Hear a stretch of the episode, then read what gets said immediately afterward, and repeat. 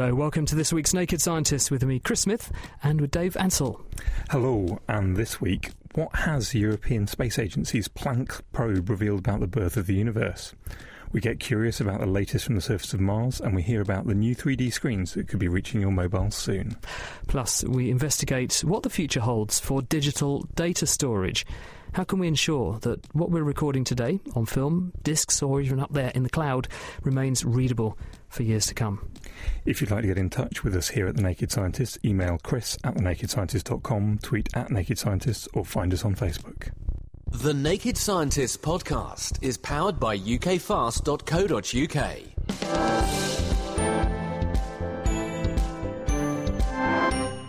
Now, first, joining us to take a look at what has been making science headlines this week are science journalists Mark Peplow and uh, Victoria Gill, and also Phil Broadwith. He's from the Chemistry World magazine. Now, Mark, you've been down to the European Space Agency's press conference today, where they've revealed what their Planck probe mission has been revealing about the early universe. What did you flush out? Yeah, that's right. So the Planck Space Telescope has given us the most detailed map yet of the cosmic microwave background.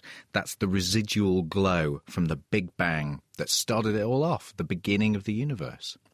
Tell us a bit about the history of the mission. Okay, so it was launched in 2009, um, and it actually builds on, on previous efforts to measure the cosmic microwave background radiation. And it's out there in space about four times as far away from the Earth as the Moon, far enough away from the Sun that its very, very cold sensors can uh, detect the faint traces of microwaves uh, coming from uh, actually just 380,000 years after the Big Bang. And what is it revealing? It's already giving us a very detailed measure of the age and composition of the universe. And hopefully, over the, uh, in a year's time, when all the data is in and analysed, it might actually give us more clues about the origins of the universe. What was the big question that we needed Planck in order to be able to answer? The key thing really was in looking at why the universe is as big as it is and why it looks the same everywhere. And to do that, you need to understand how quickly the universe expanded in just the first instant, the first 10 to the minus 32 seconds after it was born. And that's really what it's starting to probe now. I, don't want to pour cold water on all this, but uh, one of our colleagues who uh, has been talking to some people about this today, he he said, um, "I've just heard a distinguished professor of, uh, of, astronomy, who will remain nameless, say that the press conference reached heights of excitement that we haven't seen since the big speeches of John Major's premiership." yeah, it was a, it was a strange press conference. I I think they actually struggled to work out exactly what the top line on this story should be actually.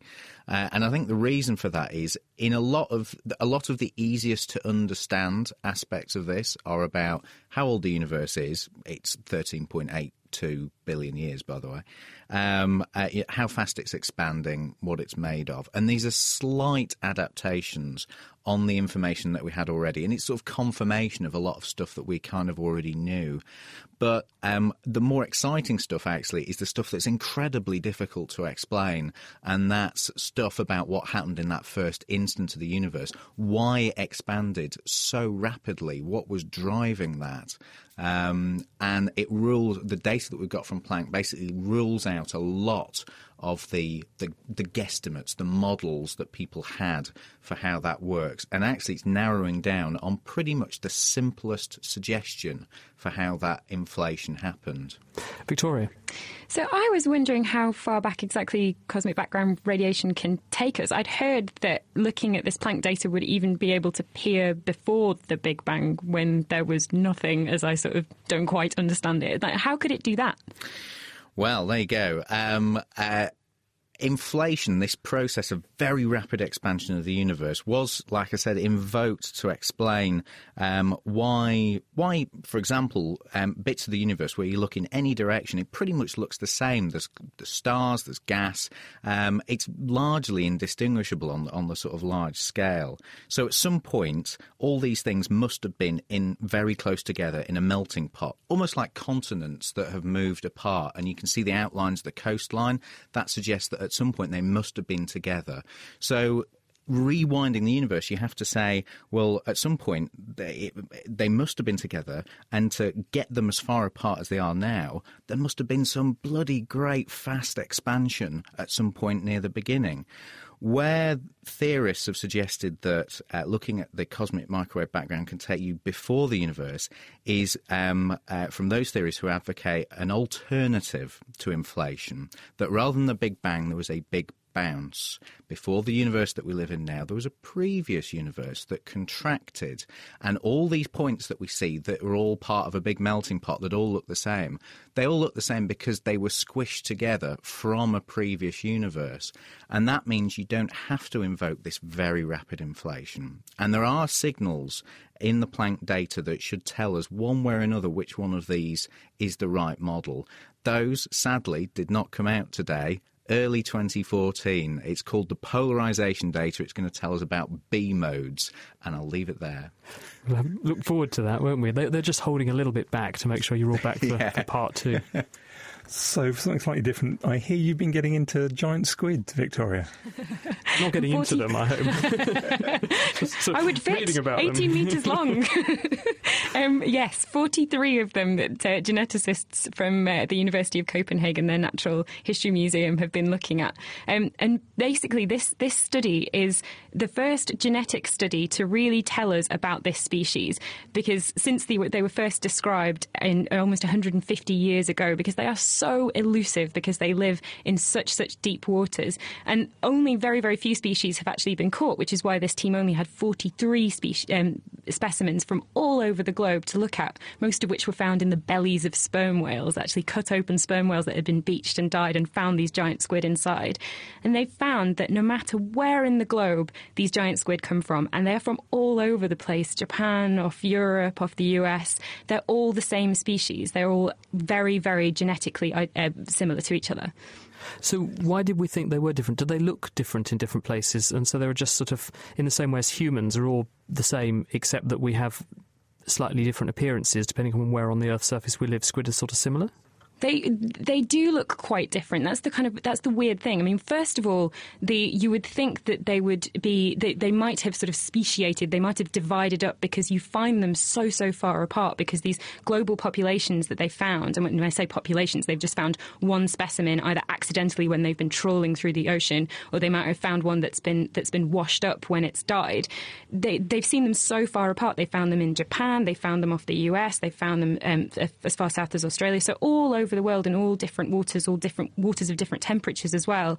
But they do look different in the different places that they've caught them. Apparently, the ones they've caught off Japan or found off Japan have been quite sort of stubby and rounded, and then the ones that they find a little bit f- further north in colder waters are sort of more elongated and kind of stringy. So they do look um, very the ones different. outside Japan is that pre Fukushima or uh, or post? the data didn't go that far, actually. I think pre and post, they're, they're still quite uh, quite chubby squid, apparently. But so they do look quite different, different colours and kind of different shapes, but it seems that they're all one species, no matter where in, in the world they're found. So they think that they're just dispersing all over the globe, just drifting on the ocean currents. How how elusive are these things, Vic? Uh, you know, how often do we actually come up with a sample, a, a giant squid, to actually dissect and, and uh, genome sequence? Well, see, that's the, that's the strange thing about them. Just because they live in such deep water, they live in the deep ocean, and so we really haven't seen or found very many of them at all. Like I say, there were just 43 species, and it, was only it was it was 150 years ago that this species was first described from a specimen by this um, Danish naturalist, and yet we've only got 43 species that they, these guys could get genetic data from. So it kind of shows you how few we found. But in actual fact, they think that because they find them in the bellies of, of sperm whales and because because sperm whales do seem to, to feed on these animals. They seem to they seem to provide them with a, a decent amount of food. That the population is actually quite big, and it's just that where the mature squid live once they get big and they dive to the deep ocean, which is probably where they they mate and they reproduce. But nobody's ever seen that because they they live in these just incredibly hard to reach places. But they think there's a big population down there, and they just don't really see them that often. So, was there any idea whether the different shapes and colours of them in different places was because they were separate populations, or because in different temperatures they took on different shapes and different colours, or whatever?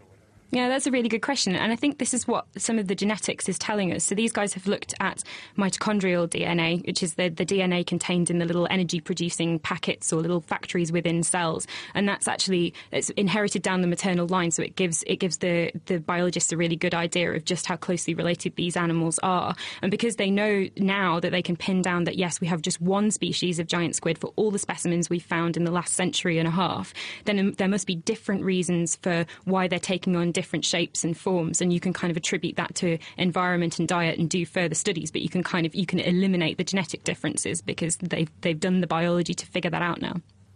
Well, back into outer space, or sort of Mars, and uh, Phil, you've been taking a look at the Curiosity data. Tell us more. Well, yes, Chris, you could say that it's one small drill for a rover and one giant scoop for mankind.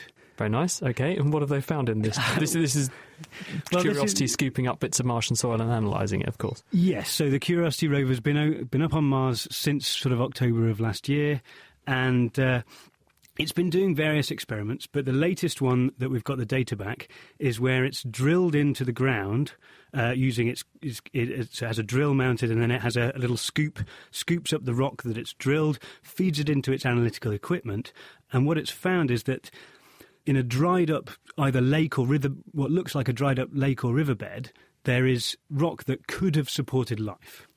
We say it could have supported life in that it is made from igneous rock, molten rock coming up from underneath the surface, mixing with water, which gives us a clay mineral that it's very similar to ones that we've found in other places that we know form that way.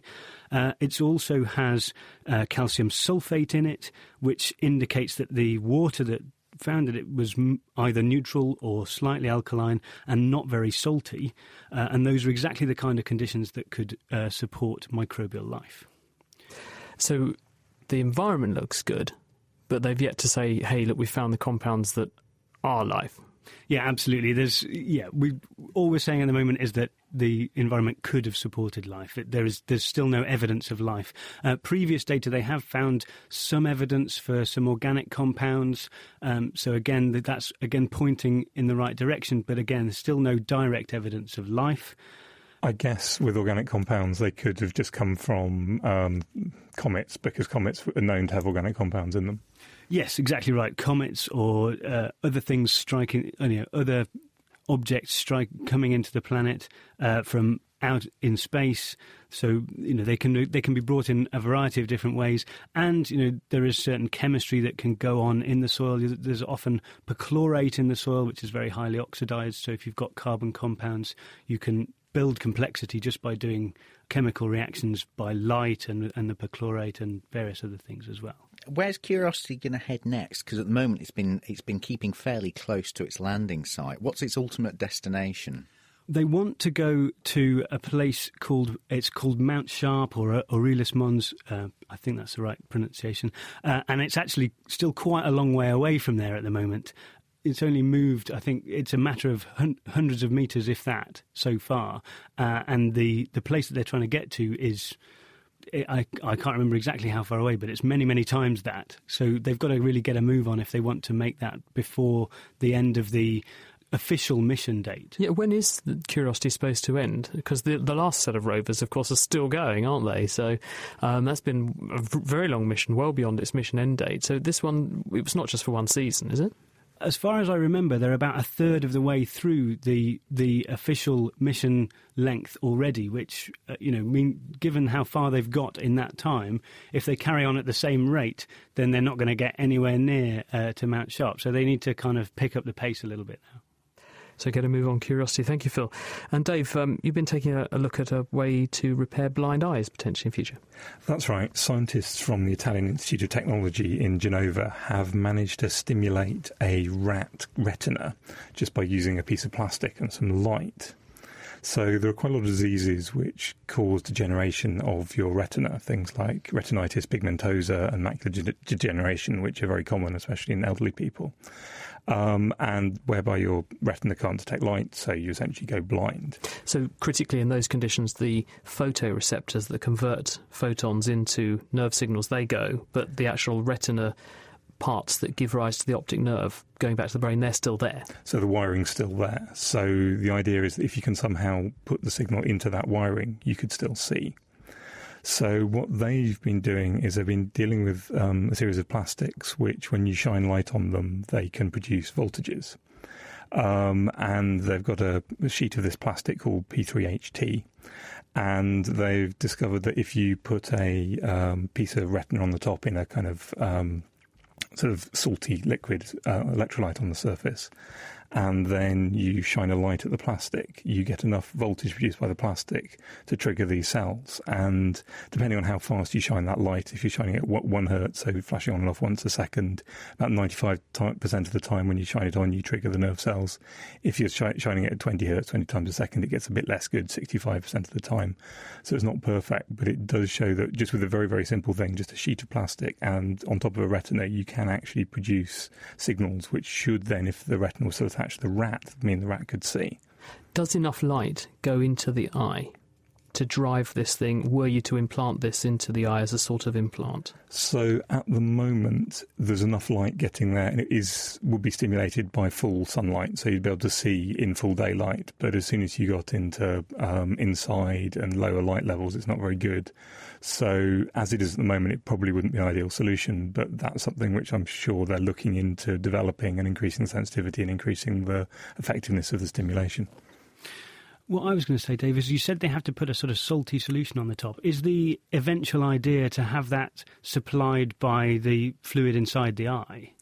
Yeah, so you're essentially filled with salty solutions, and so the idea, I think their idea is, and what they're looking at doing next is basically just taking a piece of this plastic, putting it in the um, in the eye of a blind rat, and seeing whether the rat can then detect light it has the advantage over um, other systems where they've actually used complex electronics in that it is just a sheet of plastic. It doesn't need any power.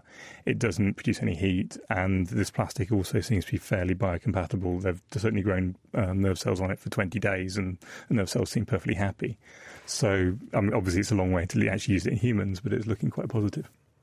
Well, I've got a, an item here which is in Science Translational Medicine this week. This is Sanjeev Gambhir and his colleagues. They're from Stanford.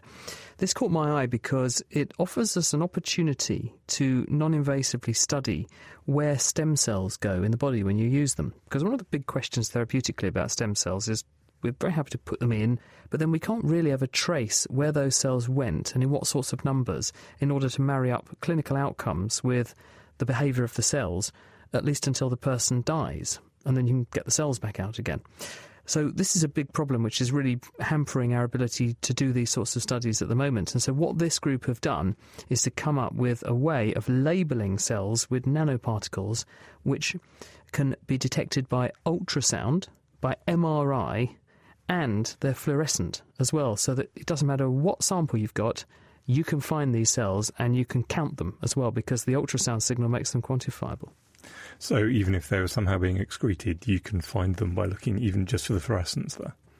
They shouldn't actually be excreted in any great number because what they do, if you're going to use, say, stem cells for heart attack treatment, and they've done experiments in rats to, to test this, you incubate the stem cells with these tiny silica nanoparticles, and the cells take up the nanoparticles they appear to be completely harmless to the stem cells, but then you put them into the tissue, and in this case, they inject them into some rat hearts, and then they follow them up for days to weeks afterwards, and they, they can detect the, the limit of detection with ultrasound, they say, is about 70,000 cells, which is actually not that many. It sounds like a lot, but in the terms of a, of a therapeutic dose, that's not very many. One thing which strikes me is that a stem cell, the point of it is it will split and grow into lots more cells. So surely you've only got a limited number of these nanoparticles. Will they get spread out and diluted to the point they weren't working? Yeah, they looked at that in the paper actually. That's a very good question. And they didn't find this was too much of a problem actually, because if you've got a lot of them in the cell to start with, even taking into account a few divisions, because the cells divide a bit but not a huge amount, because as soon as they go into the target tissue,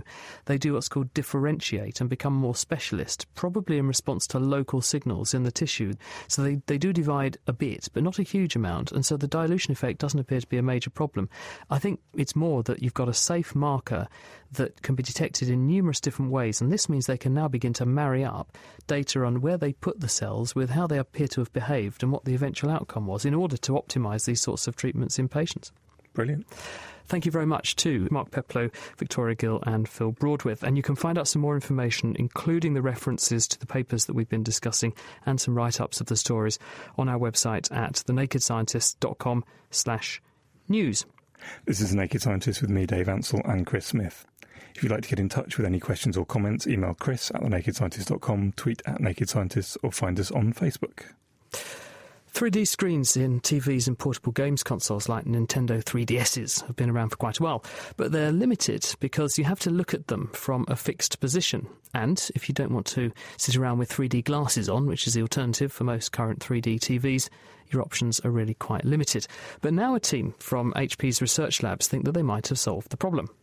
We're joined by one of the team members, David Fattal, to find out more. So, David, how do current 3D displays work? There's a host of solutions for a 3D display out there uh, already, you know, on the commercial market, and uh, the most common type is the so-called lenticular array. So uh, imagine you have just a normal TV, and you put a sheet of uh, optical lenses in front of them. So optical lenses are pretty much the same thing that you know you put in your eye uh, in contact, you know, contact lens to uh, to refocus light. And what these uh, lenses are able to do is that they're uh, actually uh, sending light from different pixels on your on your normal TV into different directions of space. So they create a bunch of uh, directional light rays. And when a viewer actually, um, you know, look at uh, the 3D display, a different image is going to come to his, his or her uh, right and left eye, and uh, therefore is going to perceive this uh, so-called 3D stereoscopic effect. So the brain uh, see slightly different images and reconstruct the the, uh, the depth information about the, the image. Because the key thing is that you've got to send a different picture to each of the two eyes for the brain to then recombine those and create the three dimensional effect, haven't you? Yes, so this is exactly correct. So uh, people have been traditionally trying to, to do that using glasses. Uh, so glasses artificially, you know, block one image or another in front of your right or left eye. Uh, but the trick here is to try to uh, do this, you know, without glasses. So your display is uh, must be able to send different images in different regions of space to reach, you know, each one of your eyes. Now, of course, the problem with doing this is that the computer or the display doesn't know where your head is and therefore doesn't know which bit to send to which eye. So, how have you got around that problem? Yeah, this is a great question.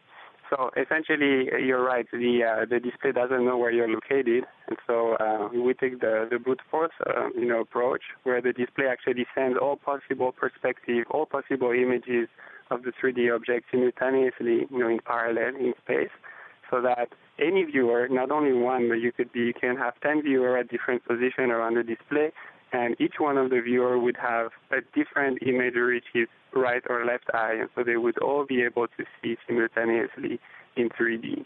So again, a brute force approach, just send all the images at once. I guess that has the advantage also that if you move your head, you'll see around the object in the TV as well.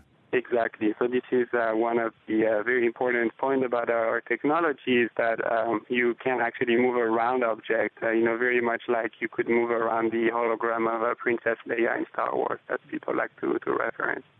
David, can you talk us through then how you've achieved this clever trick? So it just take us from the, the bottom up of a, a normal screen with its pixels and things. How do you get the effect you're achieving? So our technology is very similar to uh, liquid crystal display technology that is mainstream today in cell phones and, uh, and in your laptop screens. And the way these display work is they have uh, two parts.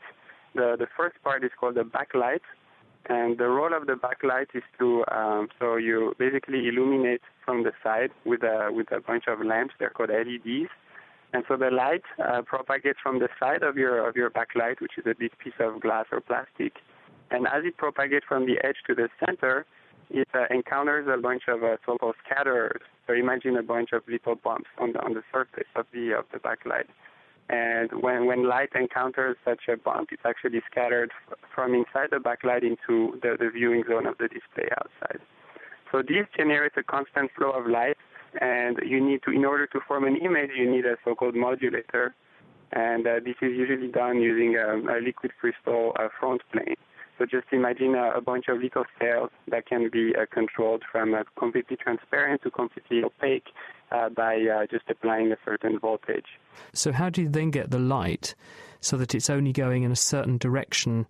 So in other words, if you were looking at it straight at the screen, one eye is going to get information from one pixel area and another eye is going to get a different one. How do you control the direction of the light? Yeah, and this is where our invention comes from. We replace these little bonds I talked about that are uh, present in traditional display. We replace them by nanostructure, which are called diffraction gratings, uh, which are um, objects with features that are um, smaller than the wavelength. And when light hits one of, of, of these objects, of these diffraction gratings, it is scattered in a very directional uh, uh, manner. So it forms a light ray and in one particular direction. And then by changing the uh, exact parameters um, of this nanostructure, we are able to control the direction at will. So we can create uh, any light ray, we can send an image in any direction we want in, uh, in parallel. So can you change the direction that that grid is sending light in, or is it fixed? The, the directions are fixed, so they're set once and for all and then the external modulator, your liquid crystal modulator, is able to change the intensity of this light ray.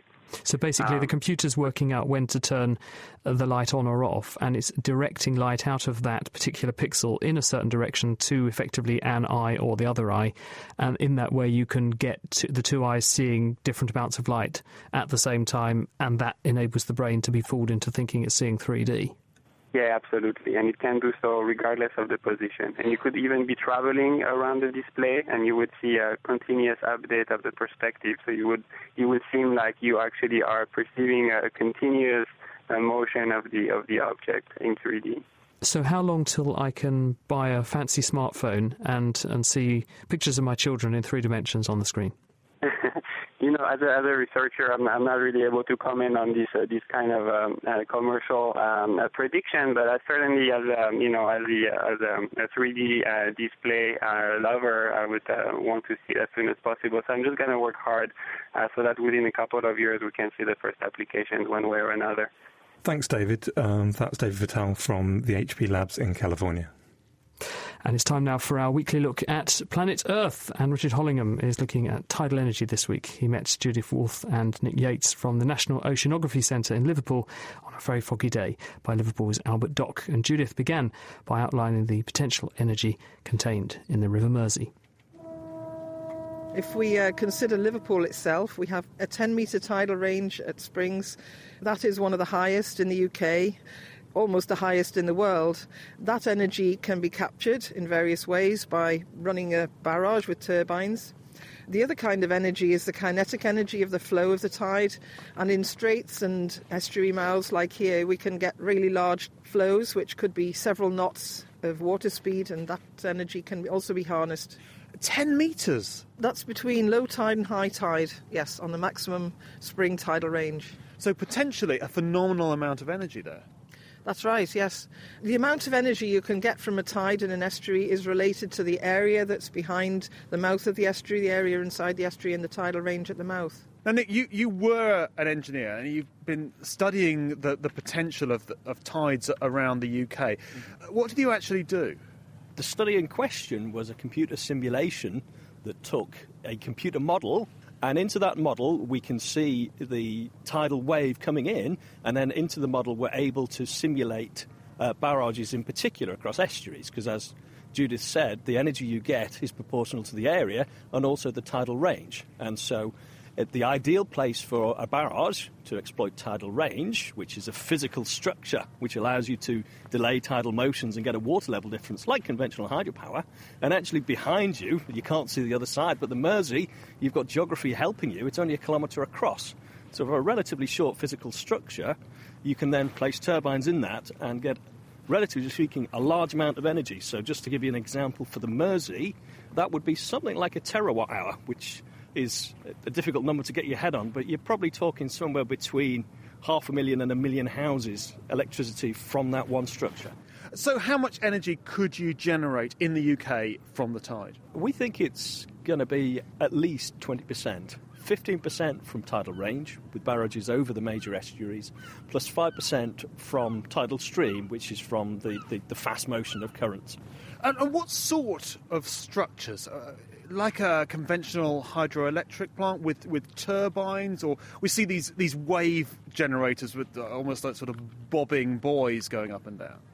Yeah, the structure for tidal range, if you like, it's like a harbour, actually. It's very similar technology. So you'd have rock, and then you would have probably concrete caissons where you've got turbines and sluice gates. And what about the environmental consequences of, of putting something like that on an estuary like this one here? Well, some of the environmental concerns are very much about intertidal habitats in estuaries. Estuaries are very productive areas and um, are very important for migratory birds and fish, particularly some of the mud waders and feeding birds on the, on the estuary. Many people are concerned that the, the habitats that they exploit will disappear. One of the things we did in an earlier study was to actually estimate how we could best minimise that impact. If you run the barrage on ebb and flood generation, you can actually modify the, the amount of habitat that's lost and, and minimise the amount that's lost. Now, you looked at this across the UK, so different sites. Presumably, some are more suitable than others. Yes, that's true. I mean, for a tidal barrage, we're looking for the maximum tidal range, and uh, the Mersey is particularly nice because it has a very narrow mouth, and therefore you would build the minimum length of dam across it in order to capture a, a moderately large amount of energy. So the energy would be relatively cheap here. And so the dam wouldn't have to go the right away across the mouth; it would just go across a, a small amount it would have to close off the estuary completely, but the tide would still flow through the dam, through the sluices and turbines. And how does this compare, say, Nick, with wind power and, and other forms of alternative energy generation? The key thing with tidal, it is the renewable energy you can set your watch by. And so that predictability in particular is extremely important. It's funny, I was just reading recently from Ofgem some figures about the variability of wind, which went from 9 megawatts to 3 gigawatts within the space of three days. But that's not to say it's an either or. I actually think we're going to need all of them uh, particularly to replace what we get from fossil fuels, but also if we move to electric vehicles, demand's going to go up. Nick Yates and Judith Wolf from the National Oceanography Centre in Liverpool. And you can find out more on our website from Planet Earth at nakedscientist.com slash planet Earth. This is a Naked Scientist with Chris Smith and me, Dave Ansell. If you'd like to get in touch with any questions or comments, email chris at thenakedscientist.com, tweet at Naked Scientist, or find us on Facebook. The old floppy disks and even mini disks that are lying around in my office at home tell you all you need to know about how quickly new storage formats can become obsolete. But this problem doesn't just affect consumers. It also presents a big problem for archivists who are trying to store digital material into the future. According to Dr. Leo Enticknap, who's a lecturer in cinema from the University of Leeds, this is certainly a problem in the archiving of movies and television programmes, as he explained to Dominic Ford. Now, we're used to hearing about classic episodes from the 1960s being burnt because there simply wasn't storage for the filmed with those programmes on surely with the advent of, of modern hard disks and DVDs, it's much easier to store vast quantities of video information. In the short term, yes, but, and I'm afraid there always is a but whenever we're talking about digital media. Firstly, you have a problem with chemical decomposition of the discs themselves. For example, in pre recorded DVDs, the ones that are pressed in a factory, you can get into problems with the chemicals used to form the dye for the label on top attacking the substrate of the disc, for example, and causing problems. And with consumer recorded DVDs, know, DVDRs, for example, the recording medium is a dye, and that dye is very slightly changed in its light reflectivity characteristics by being burnt by a laser. The problem is that that reaction that started by the laser being burnt can't be stopped completely. It can only be slowed down almost to the point of being stopped. So that dye layer is continuing to change very, very slowly, even after it's been recorded and as a result of that, basically your DVDRs have relatively small shelf lives. And so, what timescales are we talking about here? If I burn a video onto a DVD, how long will it stay there? There are a number of variables, but most archivists and librarians would not want to trust one for longer than, say, three to five years, and even that stored in optimal conditions. What about hard disks? Surely those are more durable. They're slightly more durable, but again, I'm afraid there's always a gotcha with all of these media. If you think about a hard disk, it's a complicated electronic and mechanical device. You've got two or more, sometimes several glass platters which have the uh, magnetically sensitive coating on them. You've got the head assembly. The platters themselves are on a spindle which has a bearing and which has lubricant in it. And on top of that, you've got a PCB which contains the control electronics and, of course, your interface to the computers. Think about all the possible things that can go wrong on that. You can have a failure of, of any one of these moving parts, which are incredibly tiny, and also you can have the issue of hardware or software obsolescence. What happens if in 20, 30 years' time computers quite simply don't have USB sockets on them anymore, in the same way that computers now simply don't have five and a quarter inch or eight inch disk drives in them as they did 30 years ago? And I guess we've touched on the question of software here. Obviously, file formats are forever changing. Does that mean that you're having to continually reprocess this material into newer file formats? really we're into some quite unknown territory here because so far we haven't had a major instance of an audio or video file format in widespread use quite simply dropping out of existence in terms of being supported by the latest generation of, of playback software. But you never know, it could happen. I mean, just to give you a non audio visual example, if you have documents that were produced using only like version 1 or version 2 of Microsoft Word and you try to open them using Microsoft Word 2010, well, it can be done, but you have to get involved in some quite complicated geekery in order to do it, involving downloading plugins and things like that. It won't do it straight out of the box.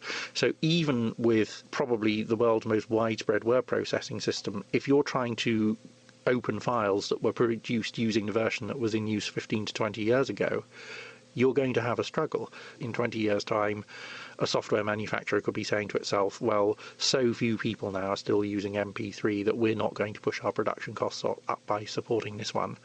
And yes, you could be in a position whereby it's going to be very, very difficult to reback that software format. So this sounds like it's a problem not just for the media wanting to keep videos on file, but also for academics who want to keep documents that they were discussing 10, 15 years ago. Yes, absolutely. I think archivists are going to have to keep their collections under absolute constant review and look to carrying out migration both in a hardware sense and in a software sense as and when support issues really do start to emerge. So, what are companies doing to try and solve this problem? There is no silver bullet. There is no widely accepted store and ignore format. In short, you've got a problem, and the moment you decide that you want to preserve this digital movie or this sound recording or whatever in the long term, you are making a long term commitment to manage actively the integrity of that digital asset. I guess this affects not only big companies who are making videos professionally, but also people at home. If you're shooting a video of your wedding, for example, what can you do to make sure that future generations of your family will be able to see that? you've basically just got to do a scaled down version of what the professionals do. You need to take ownership of that material and decide that you are going to make a long term commitment to keeping it. What I do personally, for example, is that I back up all of my data to two separate portable sets of hard drives every week. One of them then goes into work with me on Monday morning and sits in my desk drawer all week so that if my flat burns down, then I've got a copy of my data in another physical location and I'm looking at constantly backing up, constantly keeping an eye on the currency of the file formats that they are encoded in.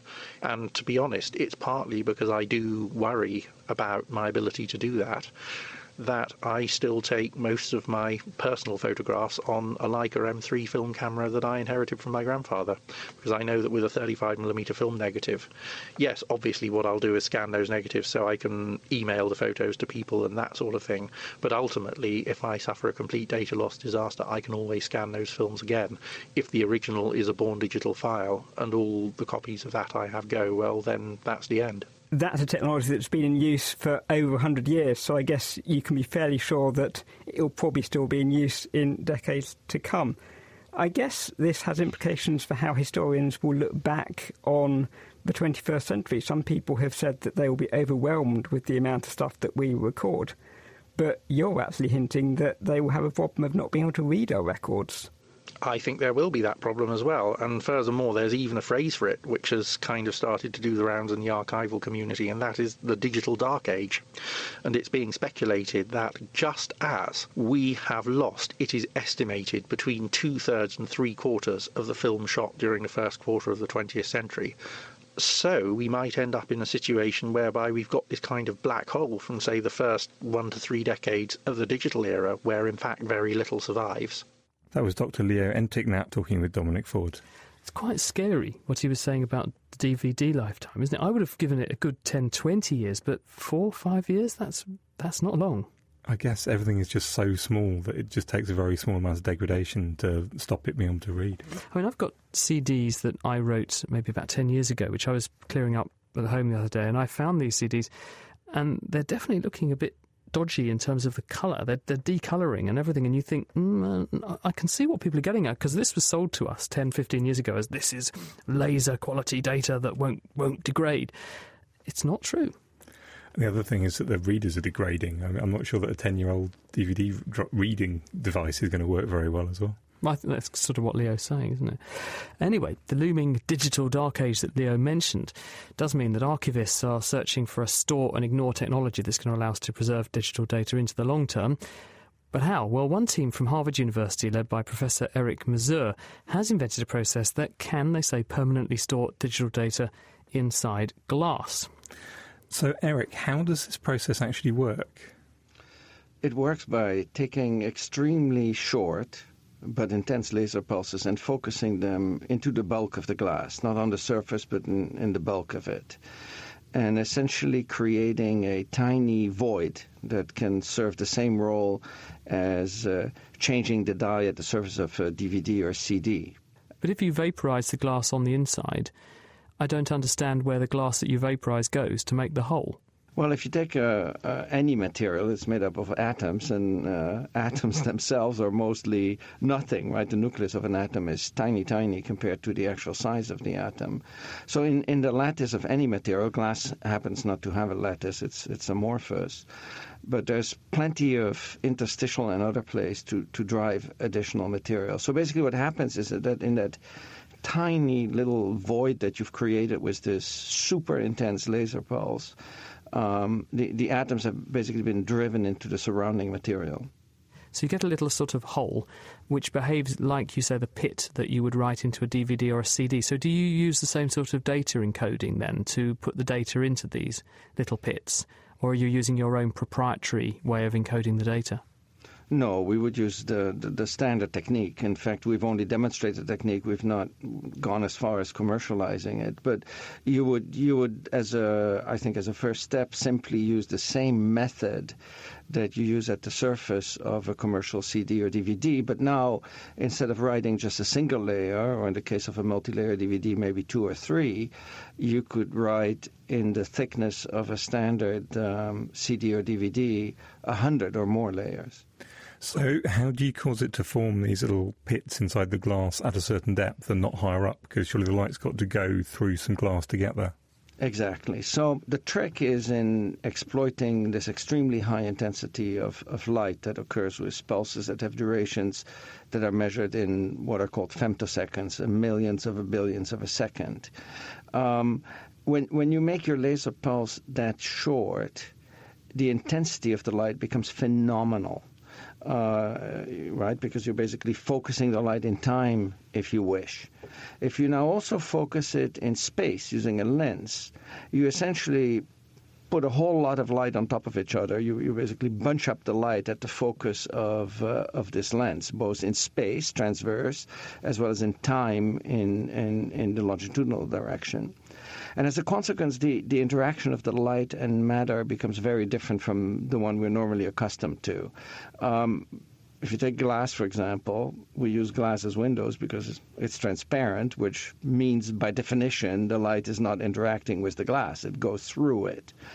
But when you get to this exceptionally high intensity, and I'm talking, you know, an intensity where the electric field in the light, because light is an electromagnetic wave, becomes larger than the electric field that binds electrons to atoms. When you get to that regime, you basically change the nature of the interaction between the light and the material completely, and you are actually able to rip apart the bonds between the atoms and deposit energy in that tiny little volume. It's tiny because it is completely limited to the volume where you focus the light. So if I place the focus of my laser beam not at the surface but inside the glass. I could not do this with a with a material that's not transparent, obviously, because then absorption would start at the surface. But if I take glass or plastic or any other transparent material, um, the the absorption will only happen in that very tiny volume at the focus of the laser beam.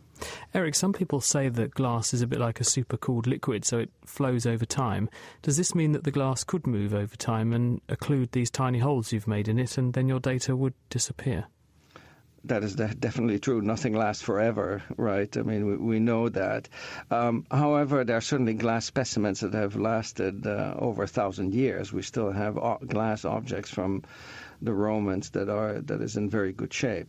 I think it would extend the lifetime of most recording media by several orders of magnitude. Um, and, and, I think a hundred or several hundred years would be uh, would be probably a safe estimate for a reliable readout of any data stored in this way. But and I presume point, that the, the really good thing here is that because the data is being stored inside the glass rather than on the surface of the glass, like on the surface of a record, um, it means that surface abrasion or damage does not damage the integrity of the data because you can read through that and see the message still written inside. Correct. You could always repolish the outside to get a clean surface again. So, Absolutely. how much how much data can you pack into a certain area or unit area of glass? Well, as I said, I mean, you can easily pack in a hundred in in, this, in, a, in a standard platter the size of a CD or, or a DVD. You could easily put hundred to two hundred layers. So imagine putting the equivalent of two hundred DVDs in a, in a single DVD.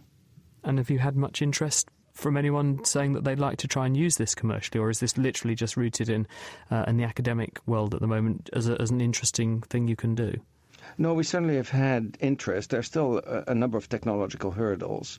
One is that the laser that is used to write is not something that is the size of a laser that you would find in a DVD or CD writer. So this would not easily become a consumer item, but it could become an, uh, an item for archival data storage.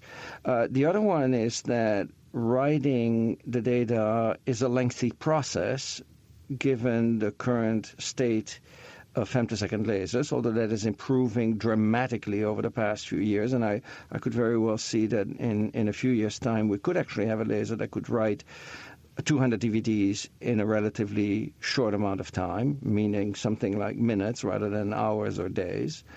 The other, the other problem is, of course, that right now magnetic and other type of semiconductor media are so cheap that writing the data in magnetic media and then copying them, if you want to preserve them, often is a more cost-effective technique than uh, trying to exploit a, a new and as yet unproven technique. Well, thank you, Eric. That looks like something to look out for in the future. That was Eric Mazur from Harvard University. Now, it's not just new technology that could help us to store digital data in the future. Already, we compress some data so that it takes up a lot less space.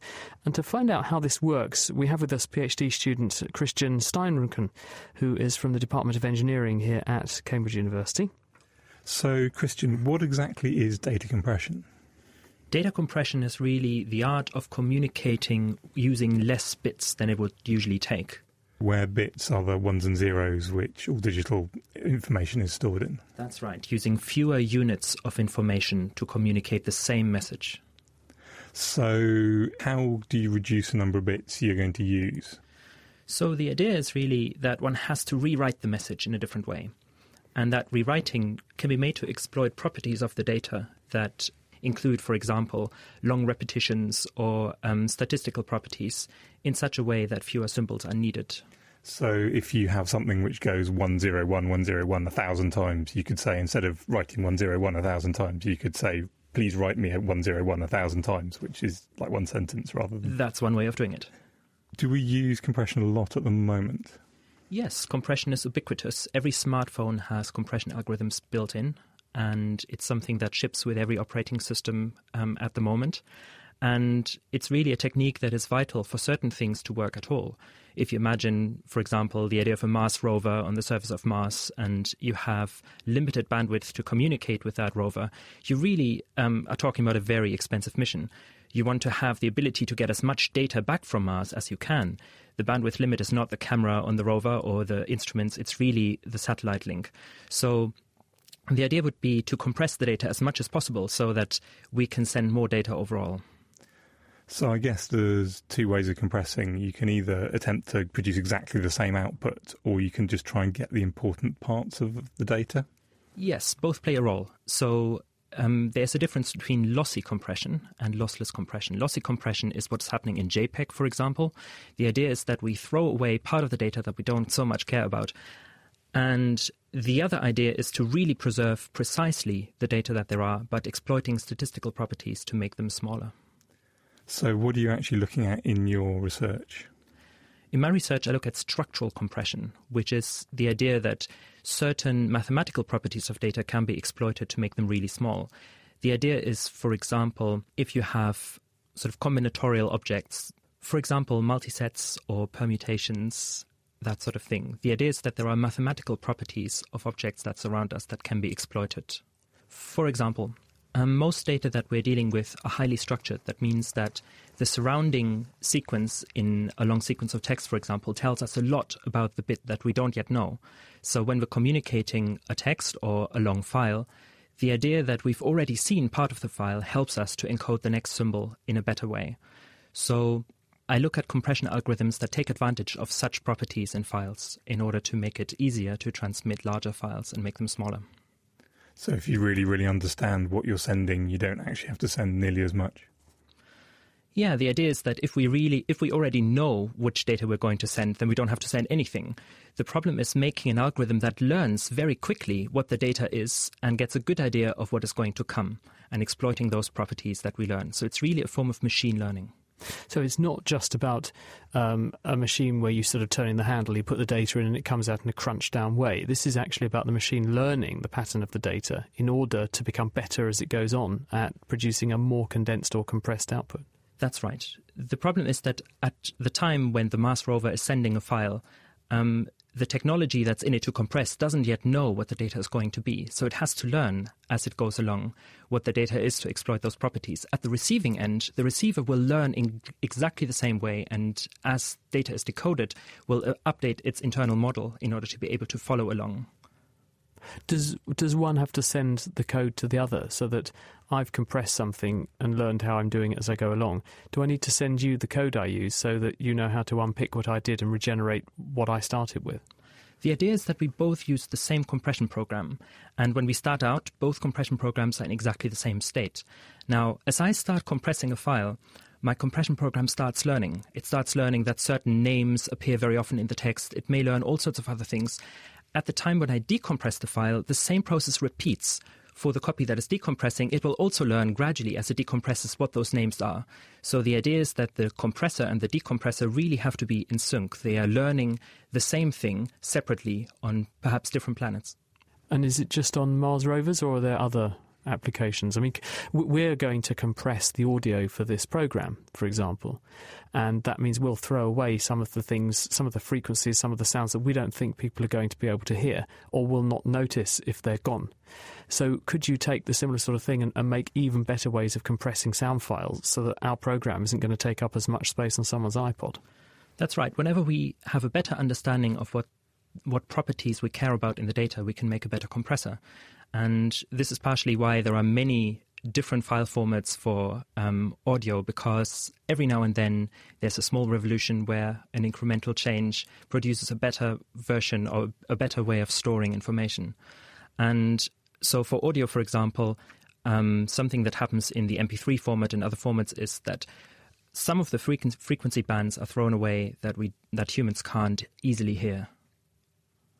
And, and that means that then you're saving space overall you've thrown the data away, but you're never going to get it back, though. So that's an example of a lossy compression. Are you saying that your thing could be used in a way that will get back that sound we've thrown away?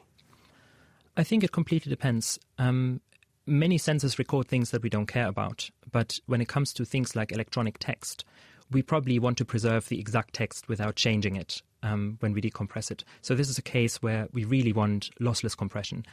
Similarly, when we have executable files or computer programs that we may want to compress, or um, perhaps medical data, all sorts of things where it's really important to keep the precise um, the precise file that we had to begin with. Then we want to lose we want to use lossless compression. Brilliant. Thank you, Christian. That's Christian Steinrucken, who's currently completing his PhD in the Department of Engineering here at Cambridge University. And finally, to bring the show to a close, Hannah Critchlow has been gazing into her crystal ball to imagine an apocalyptic future for computing. This week, we contemplate a rather doomsday scenario. Hi, my name is Martin Harris and I live in Cheltenham. My question is we rely increasingly on computer networks. If a solar storm or malicious virus hit the network, could our current civilization's dependency on computer networks be damaged irreversibly? So, could it spell the end of the world as we know it if all computers across the world crashed? Or could it lead to worldwide liberation? First up, what could cause our computers to conk? Listener Evan Stanbury from Australia got in touch with this. A widespread computer virus could impact our computer networks temporarily, perhaps for hours or days. Geomagnetic storms caused by solar flares can damage the electricity grid and cause widespread blackouts lasting days or even weeks, especially in regions near the poles. High altitude atomic explosions can cause an electromagnetic pulse that could shut down the electricity grid and fry the electronics in our computers, mobile phones, and car ignition systems. Hmm, not invincible then. And computers don't just sit on our desks, as Mike Muller from computers chip design company ARM explains. There are lots of different types. They're in mobile phones, anti lock brakes, TVs, traffic lights, railway signalling systems, and maybe the digital radio that you're listening to this on. And they're all joined together by computers in satellites and ones that run the internet. So, what could the effect of a computer wipeout be? Stuart Coulson from the online security company Secarma said this. I think the biggest fear would be medical devices. If they were to fail, well, that's loss of life straight away. Critical care patients, they're unlikely to survive. Alarm systems for vulnerable people, they're going to fail. Plus, there's this. Hello, my name is Jonathan Bowers. I'm the MD of UK Fast, uh, an internet hosting company. I think the biggest area that would be affected would probably be the financial sector. There'd be no more international trade, same day payments, uh, things like immediate cash transactions or, or a stock exchange.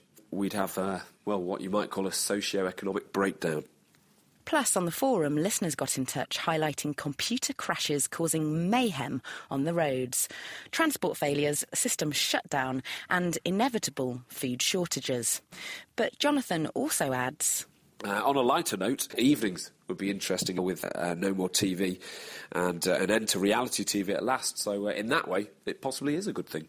Well, with that question digested, we move on to the next one. Jane wrote in with this. How long does it take for a comet to completely melt away from repeated exposure to the sun? Will there come a time when all the comets are gone from the solar system? So, since comets are essentially ice turning into vapour whilst orbiting the hot sun, could there be a day when all the comets have dried up and there's none left in the solar system? Send us your thoughts. You can tweet at Naked Scientists. You can write on our Facebook page, email chris at thenakedscientists.com, or you can join in the live debate on our forum, which is at nakedscientists.com slash forum. Hannah Critchlow, and that is it for this week. Thank you to our guests, David Fattal, Leo Enticknap, Eric Mazur, and Christian Steinrucken. Thank you also to Dave Ansell for joining me. The production this week was by Ben Valsler and Kate Lamble. We're off for a week to give us time to find all our Easter eggs next time, but when we return, we'll be tuning in to a show all about radio astronomy.